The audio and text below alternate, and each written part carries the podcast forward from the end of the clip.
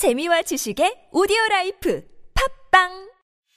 이 정도 얼굴에 이 정도 스타일이면 거의 완벽한데 내 진짜 자신감은 치아에서부터 나오지. 양치도 치석 제거도 셀프로. 셀프댄 플러스. 내 미소를 봐. 하얗지. 치태가 없잖아. 프라그도 없어. 누나는 입냄새도 안 나. 누나 치과 싫어하는 거 알지? 아프지도 않아. 피도 안 나고. 나 멋있지. 야, 너도 환하게 웃을 수 있어. 매일매일 상쾌하게. 셀프댄 플러스.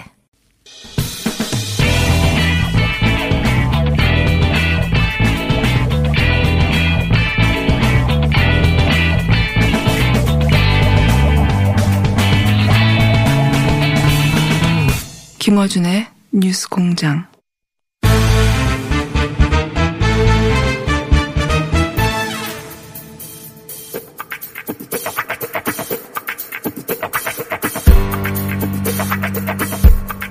대안신당 박지원 의원 나오셨습니다. 안녕하십니까. 정치구단 박지원입니다. 정치구단. 아니, 요즘 다들 지역구 활동 때문에 어, 스튜디오 출연 잘 못하신다고 이렇게 직접 나오셨습니까? 지난번에 뭐 한 번 그랬죠. 그래요? 네. 예. 지역구를 안 지키시나요? 아, 그 국회에 있는 지역구 국회의원이 저밖에 없더라고요. 그러니까 다들, 네. 다들 지방에 내려가지고 네. 그러니까 저희가 대부분 전화 연결하는 설날이기 때문에 네. 저도 이 방송 끝나면 바로 아, 바로 내려가죠. 내려갑니다. 네. 자, 그 대표님이 계속해서 보수통합 안 될 거라고 전망하셨어요. 전망하셨는데 뭐 이렇게 잡음이 없는 건 아니나 로드맵도 발표하고 계속 이렇게 그 통합의 방향으로 단계별로 나아가는데 여전히 안 될 거라고 보십니까? 저는 절대 안 된다고 봅니다. 절대도 아니고 어렵지 않겠나가 아니라 절대 안 된다? 안 됩니다. 예. 야, 왜 안 되는 거예요? 첫째는요. 예. 김대중, 김영삼, 김종필 예. 같은 지도자가 없습니다.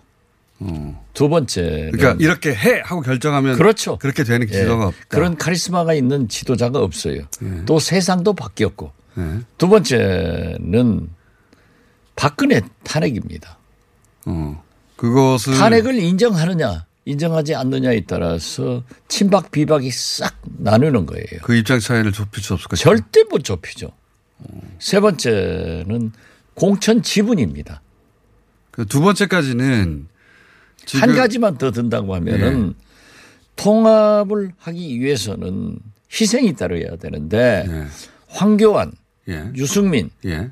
두 분이 나는 총선 출마하지 않고 당대표도 하지 않겠다. 예. 이렇게 선언하면은 가능하죠.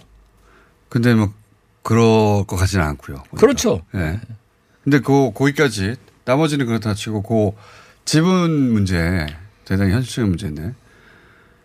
그, 그 지분 문제 좀 구체적으로 그러니까 당도 만들어 보셨고 또 당 지도부도 오랫동안 계셨고 대표도 하신 적도 있고 그 정치 현장에 오래 계셨으니까. 선거도 여러 번 치르셨고 총선을 앞두고 지분 때문에 굉장히 어려울 거를 계속 여러 번 하셨는데 좀 구체적으로 어떻게 어렵다는 겁니까? 예를. 이제 총선 끝나면은 바로 대선 전국이 되는데요. 예. 이 총선 결과에 따라서 대통령 후보가 사실상 그렇죠. 가시화됩니다. 자기 개파로, 개파로. 확보해야 네. 그렇죠. 그렇기 때문에 예. 이건 임전무태의 전선이 형성되는 거예요. 예를 들어 황교안 대표가 대선 후보가 되고 싶으면 당내에 자기 세력이 있어야 되는 거잖아요. 그렇죠. 예. 그러면 자기가 컨트롤 가능한 공천 지역이 있어야 되는 거고 숫자가 확보돼야 되는 거고. 그렇습니다. 예. 유승민 대표 측도 마찬가지고. 마찬가지죠. 예. 서로. 예. 그리고. 그런데 그래서 그, 그 서로 양보하기 어려울 것이다. 어떤 선에서. 그럼요. 절대 양보 못하죠. 그리고 이제 보십시오. 이게 사실상 한 뿌리였거든요. 예. 그런데 탄핵을 기점으로 해서 나눠졌단 말이죠. 예. 그런데 이건 역사적 시대적 요구이기 때문에 그걸 인정하지 않을 수 없는 거예요. 인정 안 하면은 국민들로부터 지지를 못 받는단 말이에요. 예. 그리고 그 한 뿌리였기 때문에 이 파벌이에요. 예. 파벌 정치란 건 뭐냐.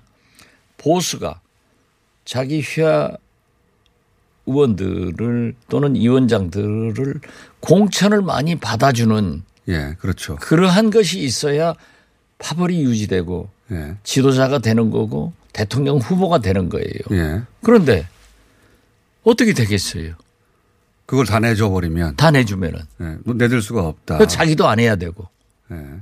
이게 문제인 거예요. 그러니까 어, 출마도 안 하고 그걸 다 내줄 수 있으면 되는데. 그렇죠. 그러면 자기가 대통령 후보가 될 가능성이 거의 없어지기 때문에 그렇게 내줄 수가 없어서. 내줄 수가 없죠. 그리고 자기를 따르는 사람들의 공천 보장을 해 주지 않으면은 네. 정치권이라는 게 어떤 것이에요. 오늘 지금 이 순간 좋다가도 자기 공천 안 준다면 저리 확 보따리 싸가지고 넘어가는 것이 정치권인데 네. 그게 되겠냐고요. 지금 예를 들면은 네. 티케이에서는 불출마 선언이 정정서북은 한 사람뿐 아니에요. 거기는 나가면 당선되는 지역인데. 거기는 당선되니까. 예. 그러면 왜 피케이에서는 불출마 선언자가 많이 나오느냐. 예. 당선이 어려우니까 그런 거예요. 음. 예. 그래서 그 마지막 조율에서 그, 그 고비를 넘어서기 어려울 것이다. 저는 고비를 절대 못 넘는다. 그래서 그 이재호. 예. 국민통합위원회 뭐 상임위원장 지금 현재 그 통합을 위해서 굉장히 하죠. 됩니다라고 해서 제가 물, 물었어요. 그러면은 그 되는 방법이 예. 황교안, 유승민 두 분이 불출마 선언을 하고 사퇴를 해야 되지 않냐. 그래야 된다는 거예요. 예. 그분도 정치 오래 하신 분이니까. 예. 예.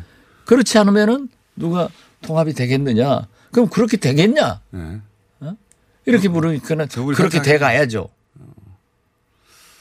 그렇게 되어 가야지 된다라고 그분도 말씀하셨다. 그럼에도 불구하고 워낙 합치지 않으면 선거가 어려워질 것 같아서 그 절박함 때문에 어떤 식으로든 합쳐지지 않을까요? 저는 그렇게 그렇게까지 안 될 겁니다. 안 된다고 보십니까? 저는 절대 안 된다고 봐요. 본인의 바람일 수도 있는데. 아니. 저하고는요. 네. 어떤 정치적 이념 차이는 있지만은 제 생각하고는 아무 관계가 없다. 없어요. 객관적으로 보시기에. 그렇죠. 경험상. 나는 그 없다. 면에 대해서는 내가 객관적으로 볼 수 있어요. 세보수당 같은 경우에 자유한국당도 예를 들어 수도권에서는 이렇게 분열된 체내로는 대단히 어렵고 세보수당 같은 경우도 분열된 체는 어디 지역에서도 당선되기 어려운데. 그러니까. 이제 항상 과거부터 보수는 부패로 망하고 진보는 분열돼서 망한다. 과거는 그랬죠. 라는 그런 정석이 이제 정치권에서 말씀들을 했잖아요. 예. 그런데 이번에 사상 초유로 보수가 사분 칠열 되는 거예요. 예. 지금 현재 이현주, 이정현까지 황교안 대표가 얘기를 하더라고요. 그 사람들 만난다고. 예. 근데 그분들은 뭐 일인이니까. 그건. 일인 정당이니까 사실. 그렇더라도 인정을 네. 하고 들어가는 것은 이제 말도 안 되죠. 그렇기 때문에 이번 총선은 처음으로 보수가 분열된 상태에서 하는 거예요. 분열, 제가 저는. 끝까지 그렇게 갈 것이다. 작년, 재작년부터 줄기차게 박근혜, 친박신당은 고고히 존재한다. 그리고 막판에 가서 힘을 발휘할 것이라고 계속 하셨죠. 막판에 그렇죠. 가서. 지금은 네. 잘 안 보이더라도. 예, 네, 그렇죠.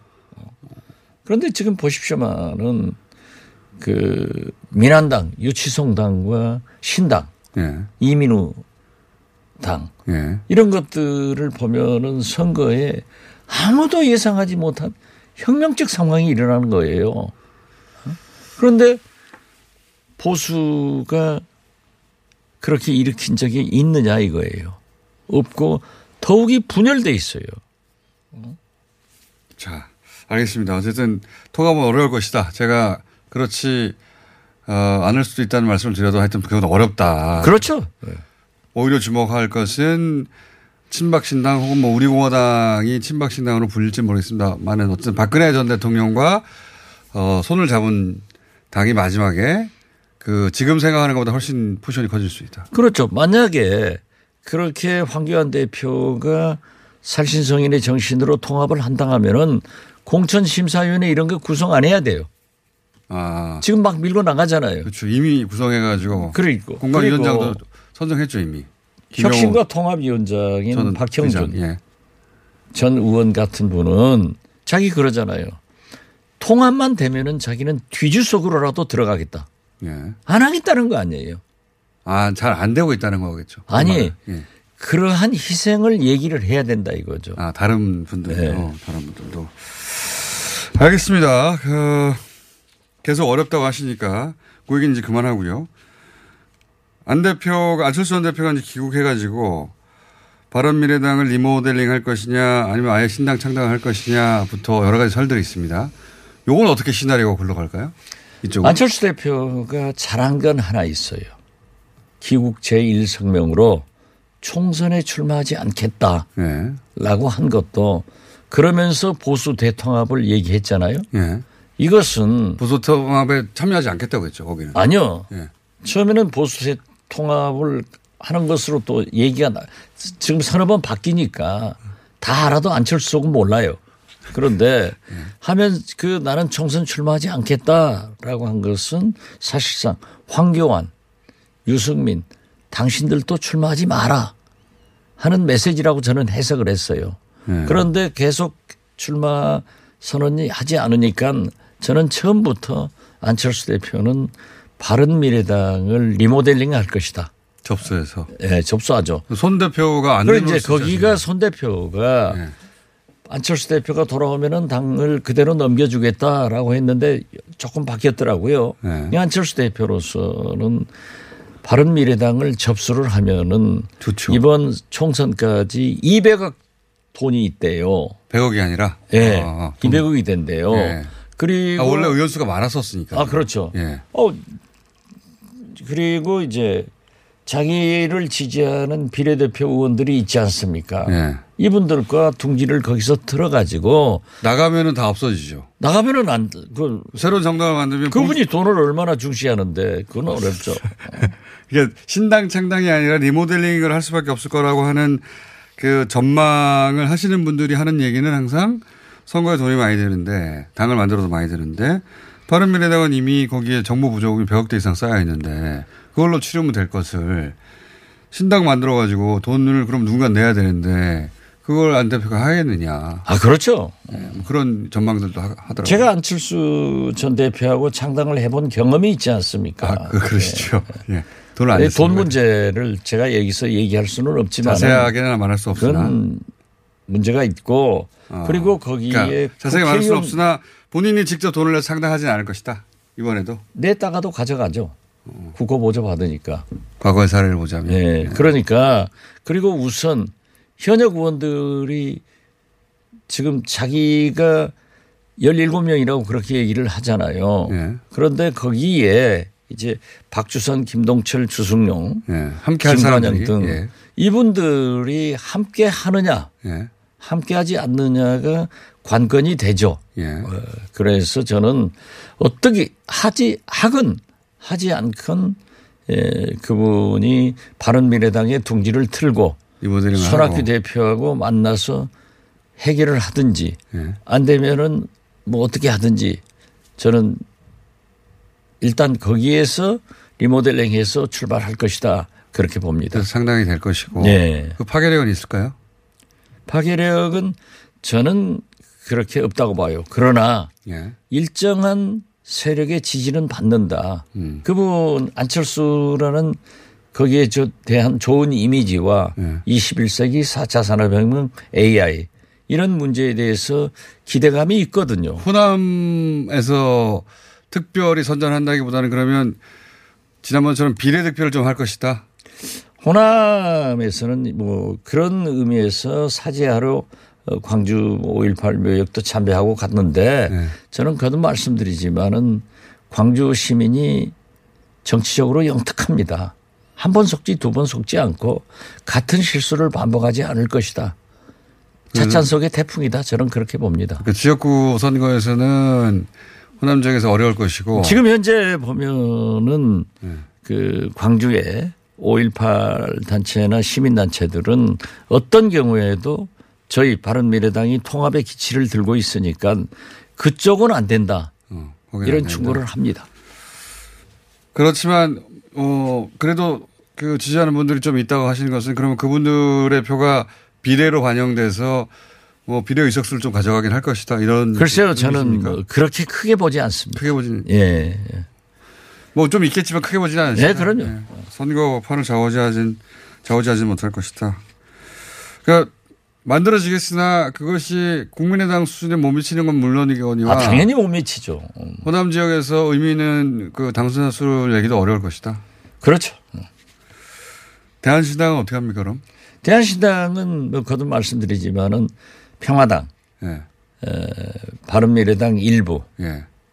이렇게 통합을 하려고. 안철수 쪽에 가지 말고 우리랑 합치자 예. 하시는 거잖아요. 예. 그죠? 그러한 것을 하면은 예. 에, 김종인 전 대표를 얘기하고 있습니다. 아, 김종인 대표가 그러니까 예, 예. 김종인 대표는 제삼 세력이 필요하다. 예. 그렇게 해서 양당의 갈등을 우리가 조정해 나갈 수 있지 않느냐. 그러면은 바른미래당의 호남계 일부와 음. 지금 대한신당과 민주평화당 네. 네 분이 합쳐서 김종인 대표와 함께 새로운 제삼 지대 정당을 만든다. 네. 그럴 계획으로 접촉을 하고 있고 네. 어, 김종인 대표도 긍정적 어, 그래요? 긍정적? 생각을 가지고 그러니까 계시라고. 국민의당 마이너스 안철수 플러스 김종인 이렇게 되는 거네요? 뭐 산술적으로 보면 그러죠. 예. 네. 그런 그 당이 창당될 가능성이 얼마나 됩니까? 지금 현재 노력은 하지만은 네. 저는 아직도 네. 그런 필요성은 얘기는 해요, 이제는. 또 내가 하겠다.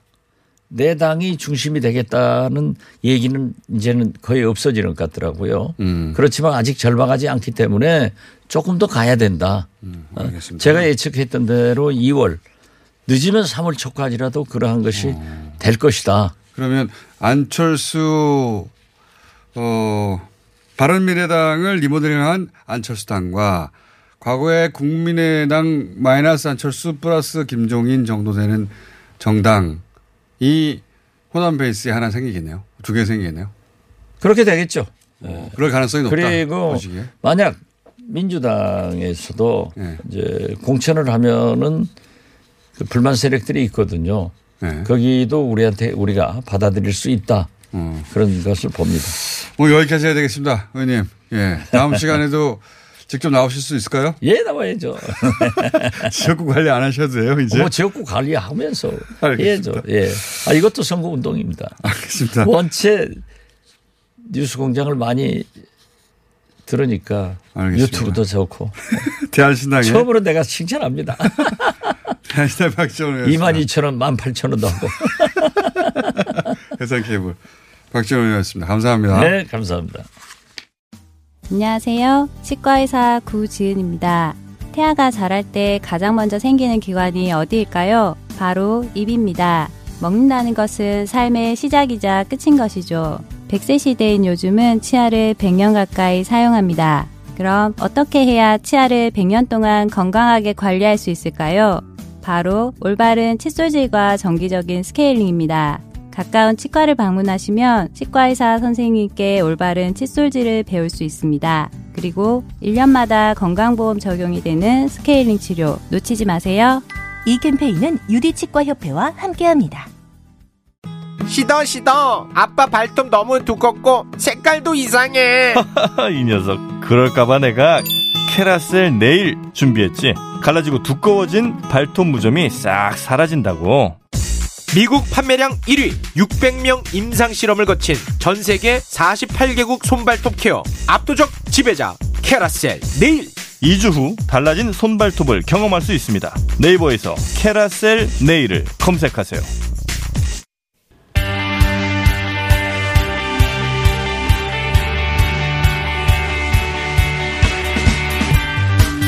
그것마저 알려주마. 리얼미터의 이택수입니다.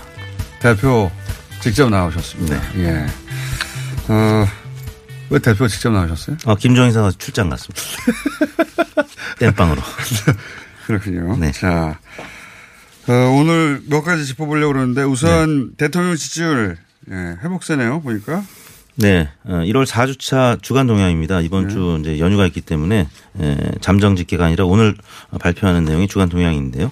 어, 긍정평가 사십칠 퍼센트, 일 점 칠 퍼센트포인트 올랐습니다. 음. 어, 지난주 삼 주 연속 하락했다는 소식 전해드렸었는데 네. 이번 주에는 사 주 만에 반등했습니다. 다시 반등했다. 네, 사십칠 퍼센트. 그 부정평가는 지난주 오십일 점 이 퍼센트로 작년 십일월 이후에 삼 개월 만에 처음으로 오십 퍼센트를 넘었다는 말씀을 드렸었는데 이번 주는 다시 사십구 점 구 퍼센트 음. 그래서 이제 오차범위 바뀌었던 부정평가가 높았던 그 수치가 다시 오차범위 내로 좁혀졌습니다. 그 검찰 갈등으로 한번 출렁했다가 다시 회복세에 들어섰다 뭐 대충 이렇게 네. 보여지고 정당 지지율도랑 비슷하게 회복세에 들어섰다.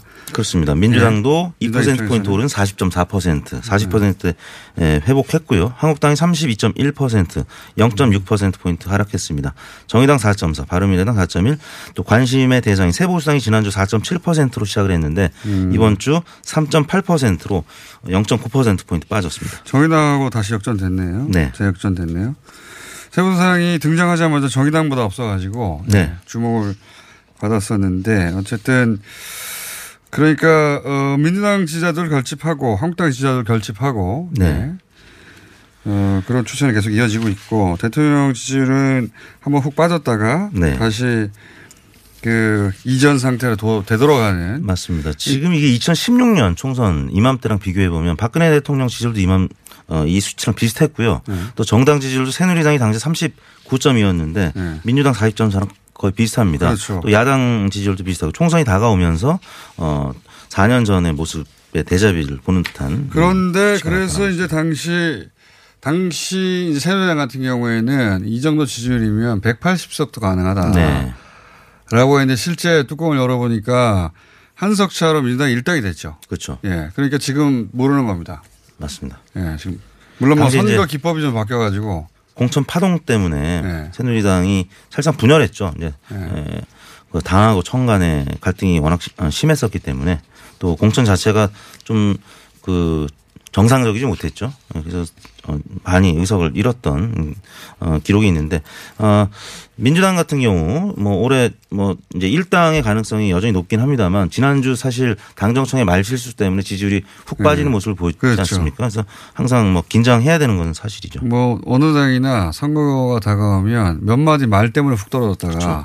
출렁일 때가 네. 있습니다. 이번 주 같은 경우는 이제 한국당은 선물 실수 네. 육 포 논란 때문에 조금 빠진 측면도 있습니다. 육 포. 네. 네.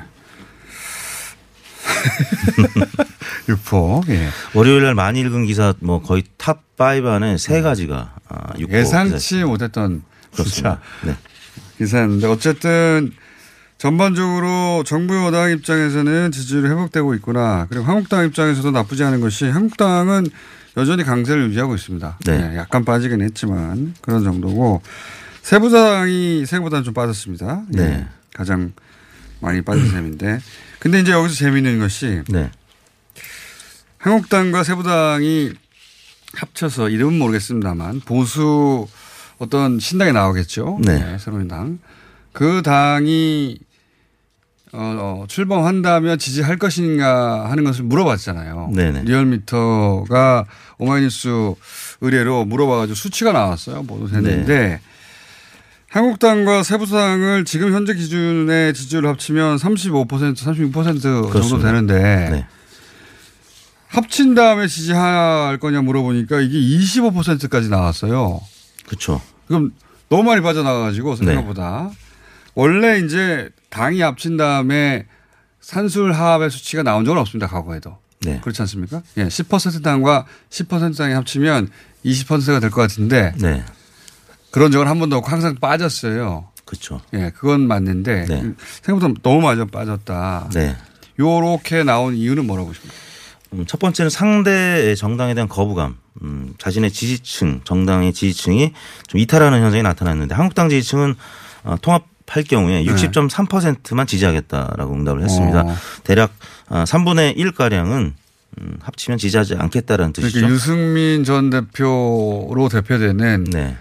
그 소위 이제 탄핵 세력에 네. 대한 비토 정서가 아직 강하게 남아 있는 거예요. 맞습니다. 네. 새 보수당 지지층도 마찬가지인데요. 그보다는 어. 좀 높습니다. 육십팔 점 팔 퍼센트가 지지한다고는 하는데 네. 한 십 퍼센트 포인트 가량 가까이 높긴 합니다만 삼십 퍼센트 가량이 이탈하는 것으로 나타났습니다. 거기는 아니 우리 그 우리가 어, 개혁 보수로 가야 되는데 한국당 네. 합치면 어떻게 하냐 하고 나는 그렇죠. 합치면 빠져나갈래. 여전히 이제 어. 불신하는 게 우리공화당과의 나중에 또 통합 가능성도 음. 배제할 수 없기 때문에 그 부분에 대한 우려가 있을 것 같습니다. 음. 그래서 네. 합친다고 하니까 각각 지지하는 사람들이 네.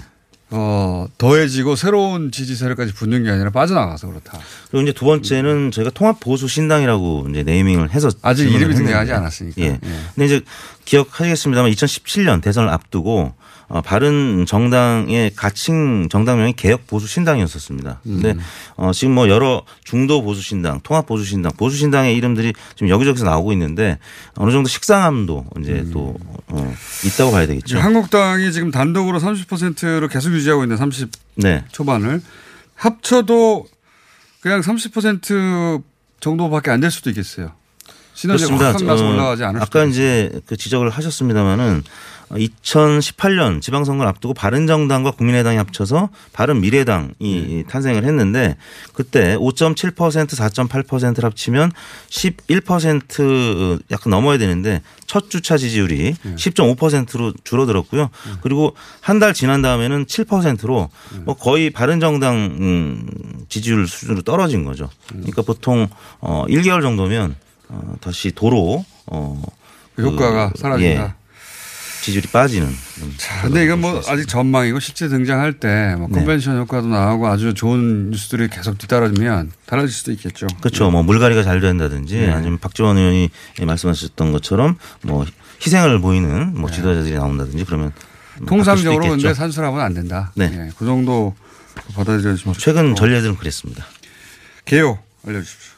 네, 이번 조사는 음, 지난 월요일부터 수요일까지 네. 사흘 동안 전국 십구 세 이상 삼만 삼천, 아 십팔 세 이상입니다. 삼만 삼천팔백팔 명을 접촉해서 최종 천오백삼 명이 응답을 완료했고요.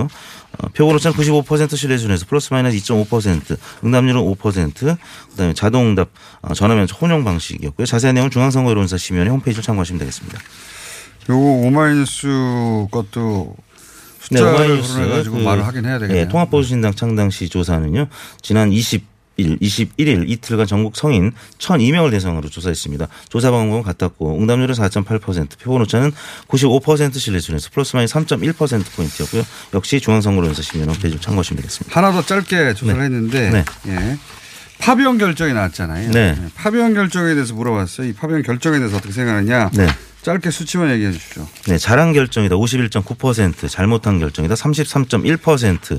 뭐 대략 문재인 대통령을 지지하는 층은 찬성, 반대하는 음. 층은 또 잘못한 결정이라고 부정평가하는 것으로 나타났습니다. 그 의외로 그 파병 결정이 나오고 나니까 잘한 네. 결정이라는 수치가 네. 높고 어, 잘못한 결정이 한 삼십 퍼센트 정도 됩니다. 네. 예, 그 하기 전에는 이제 우려가 많았을 텐데. 네네. 예. 결정되고 나니까 이렇게 나왔다. 예. 어, 뭐 진, 진보 중보층은 음, 중도층은 찬성이 높았는데 예. 보수층은 지금 찬성하는 의견과 반대하는 게 팽팽한데 이게 문재인 대통령 정부에서 또 하는 것이기 때문에 그러니까요. 무조건적인 반대도 좀 있는 것으로. 통상적으로는 보수가 이런 거를 반겨야 되는 건데. 그럴 예. 것으로 예상이 됐습니다마는 예. 어, 현 정부가 결정한 그러니까 것이기 때문에. 문 대통령이 결정했기 때문에 싫은 거죠. 네. 그렇습니다. 예. 여기까지 하겠습니다. 리얼미터의 예, 이택수 대표였습니다.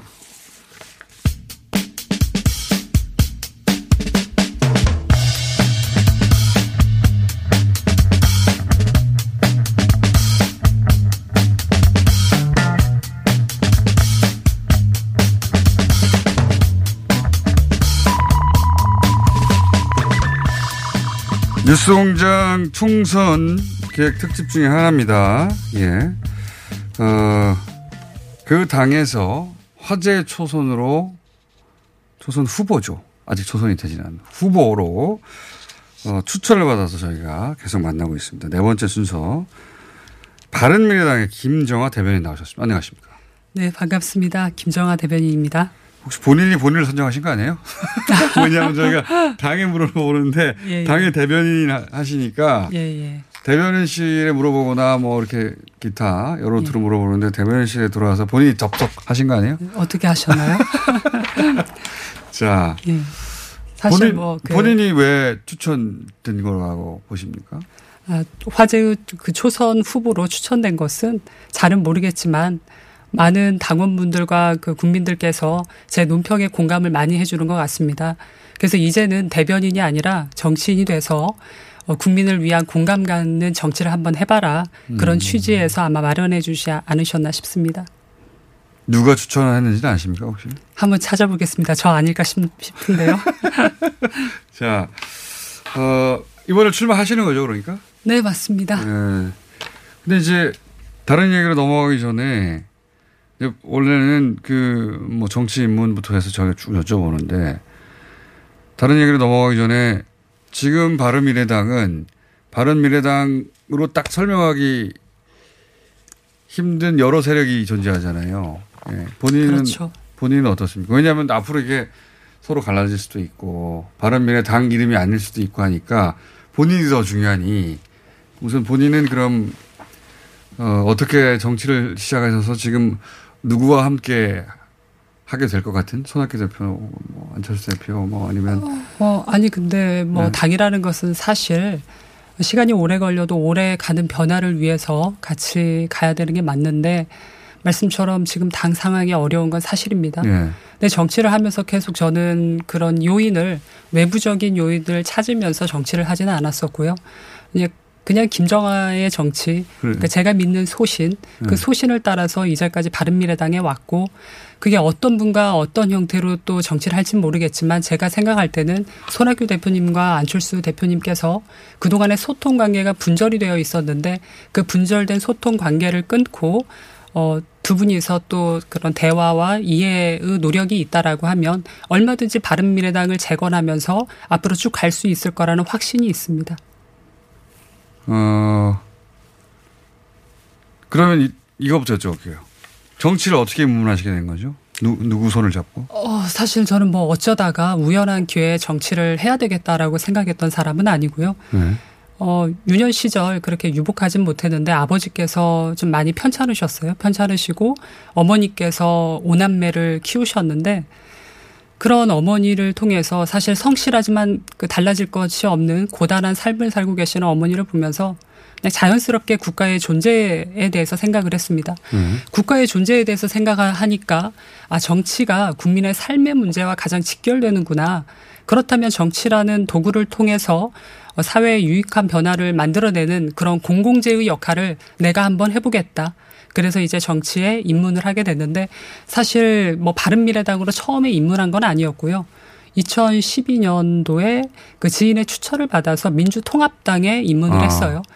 어, 입문을 해서 사실 생산적인 담론이나 이런 것들이 제 눈에는 보이지 않아서 잠깐의 공백기가 있었고 그리고 이천십사 년도에 예. 안철수 전 대표께서 새정치 추진위원회를 만드셔서 예. 그때 다시 합류하면서 새정치민주연합, 더불어민주당, 그리고 국민의당, 바른미래당까지 오게 됐는데 아, 그러니까 예, 안철수 대표의 정치 철학에 공감하면서 결국 여기까지 아, 예, 오게 안철수 됐습니다. 안철수 대표가 이제 당시 민주당과 결별하면서 국민당을 창당하고 예, 맞아요. 예, 그때 같이 그 함께 나와서 국민의당 창당 그리고 네. 국민의당 이후로는 그 바른당과 합당해서 바른미래당이 됐으니까 바른미래당에 또 예, 가게 된 것이고 예. 그래서 지금 바른미래당의 대변인까지 와 있다. 예. 말하자면 본격적인 정치는 그 안철수 전 대표와 함께 손을 잡고 오신 거네요. 네, 맞습니다. 그렇죠. 왜 안철수 대표였습니까? 그럼 여러 정치 리더들이 사실은 존재하는데 어. 안철수 대표에게 아. 이게 있구나. 예. 내가 이분과 같이 가야 되겠다고 생각한. 그리고 이제 오래 지나다 보면 아 그건 내가 요 부분 내가 잘못 생각했어. 근데 이 부분은 내가 새로 발견했어. 예. 뭐 이런 것도 있을 수 있잖아요. 그러니까 네. 우선 왜 같이 시작하셨는지 그리고 앞으로도 같이 하시는 이유는 뭔지. 사실 이념에 경도되지 않은 분이시고요. 아, 이념. 예, 국민들의 먹고 사는 문제 그리고 미래 혁신에 방점을 두면서. 어, 계속 노력하시는 분이라고 생각합니다. 사실 리더라고 했었을 때는 계속해서 자기 그 객관화와 그리고 본인 스스로 뭔가를 해내간, 해내가는 의지가 필요한데 안철수 대표는 끊임없이 그런 시대적 난제를 해결하기 위해서 지금도 앞으로도 할 것을 저는 믿기 때문에 어, 사실 리더는 왜 믿으시는 거예요? 아, 이제까지 그 결과물로 많이 보여줬었고요. 사실 오 년 팔 개월 동안 계속 정치를 하면서 일 년 사 개월 쉼의 공간인데도 쉬지 않으셨어요. 미래혁신 그런 성장의 곳에 가셔서 늘 또 연구하시고. 아닙니까? 물론 마라톤도 하셨죠. 네, 그런 리더라고 하면 신뢰하고 음. 또 그런 가치에 공감하는 분들은 계속 갈 것으로 저는 보고 있습니다. 실망하신 적은 없고요? 있죠. 왜 없겠습니까? 어. 실망하신 부분을 예 짧게 해주세요. 알겠습니다. 본인 선거도 이제 있으니까 공천도 받으셔야 되고. 예. 알겠습니다. 이거 조심스럽긴 한데요. 사실 리더라고 했을 때는 자기에 대한 이해, 또 그 타인에 대한 이해도, 예. 그리고 시대에 대한 이해도가 높아야 된다고 보는데, 예. 먼저 강점부터 말씀드리면, 예. 자신과 그 시대에 대한 독해 능력은 뛰어나신 분이라, 어, 제가 볼 때는 대한민국이 직면했던 그런 난제를 해결할 분으로서는 강점인데, 예. 다만 그 중간 부분인 타인에 대한 이해는, 그러니까 테크닉이 처음에 좀 투, 투박할 수도 있는데, 그러니까 테크닉이 투박해서 이해도가 약간 뭐 좀 떨어진다라는 표현은 부적절한 것 같고 타인에 대한 이해도가 좀 부족한 측면이 있는 것 같습니다. 타인에 대한 이해도 부족하다는 뭐 스킨십이라고 다른 흔히 많이 하시죠. 한마디로? 너무 그렇게 또 격하게 말씀해 주시면 제가. 그냥 일, 일상으로 말하자면 예, 예. 정치인들이 어, 대중들하고 이렇게 쉽게 예. 친해지고 친화력을 가지고 혹은 뭐 당내 인사들하고 이렇게 잘 어울리고 예. 그런 게 좀 부족하다. 말하자면 그러니까 처음에 그렇게 친숙해지기는 사실 쉽진 않으신 분이시긴 한 것 같습니다. 그럼 시간이 지나면 친숙해집니까? 그럼요. 그럼요. 치, 이미 친숙한 상태예요, 본인은? 아유, 그거는 제가 말씀드리기가. 어쨌든 그런 약점은 있다. 그러니까 실망, 네. 약점이라고 꼭 실망하는 건 아니죠. 실망하는 포인트라고 했던 건 그렇게 본인도 그렇게 가까워지기 어려웠던 상황을 오래 겪었기 때문에 실망해서. 아니요, 저는 뭐 사실 처음에 아닌데? 뵀을 때도. 그, 그때 안철수 막 거품 있고 막 이랬을 때 네. 모든 사람들이 어떻게 보면 맹종했었잖아요. 네. 근데 저는 이제 처음에 말씀드렸던 것도 맹종하지는 않는다. 어, 맹종을 하게 되면 대표님이 보지 못하는 것들이나 놓치는 부분들을 챙길 수 없기 때문에 앞으로 좀 불편한 말씀을 드릴 수밖에 없다라고 이미 얘기를 해서 지금은 버린 몸입니다. 그래요? 네. 네. 그럼 더 세게 비판해 보세요. 아유, 약점. 자. 네. 어, 그럼 본인이 정치를 한 이유는 뭡니까?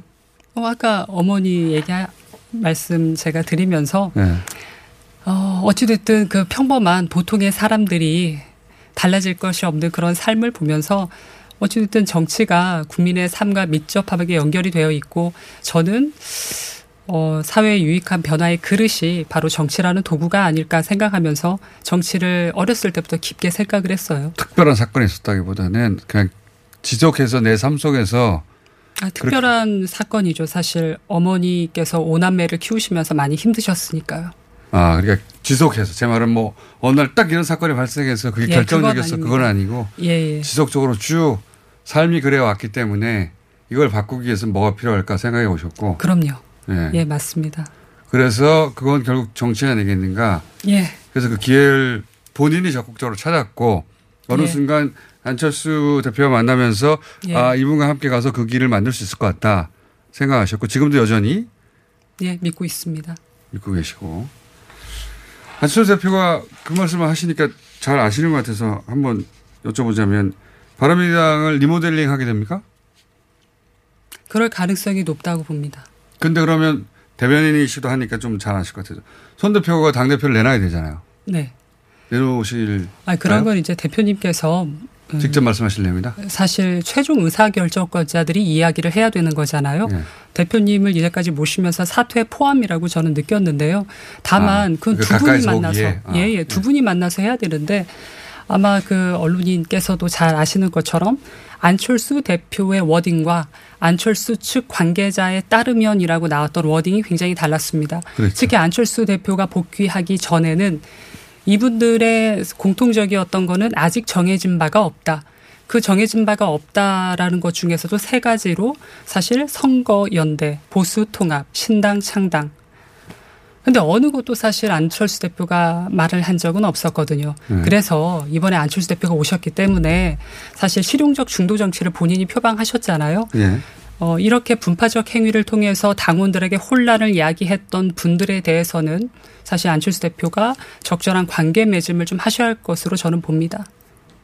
그리고 소, 아까 말씀하신 것처럼 손학규 대표님과 안철수 대표님께서 만나셔서 관, 허심탄회하게 관, 얘기를 하시면 바른미래당 재건으로 갈 것으로 저는 확신하고 있고요. 관계 맺음은 쫓아내라는 얘기 아닙니까?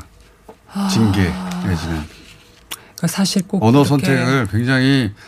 어, 사고 안 나게 하시네요. 아니, 그런가요? 정제해서.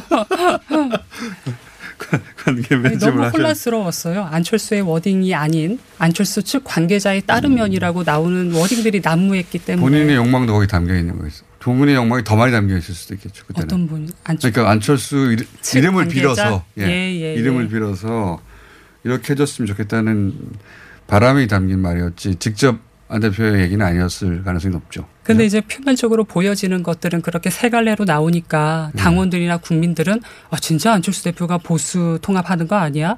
당 만드는 거 아니야? 이런 부분들은 음. 있었죠. 혹시 손학규 대표하고 네. 안철수 대표하고 왜냐하면 네. 본인의 정치적 정체성이 거기서 결정될 것 같아요. 갈랐으면 안철수 대표를 따라갑니까? 아니 그런데 예. 아, 내기하실까요? 안 갈랐을 것이다. 그럼요, 절대 그럴 일이 없습니다. 그 뭐 그런 기사들도 나오나 예. 다 그 밖에서 구경하는 사람들이 이 나처럼 가까이서 지켜본 사람들 입장에서 보자면 그렇지 않다. 제가 일 년 사 년 일 년 사 개월 동안 손학규 대표님의 지근거리에 있었고 그 전에는 안철수 대표님의 정치 철학에 공감하면서 여기까지 왔기 때문에 음. 두 분의 결이 그렇게 차이가 있지 않습니다. 알겠습니다. 그 이 화법. 예, 이 화법을 잘 보시면 되겠습니다. 화법의 주인공 화제 초선인 바른미래당의 김정화 대변인이었습니다. 감사합니다.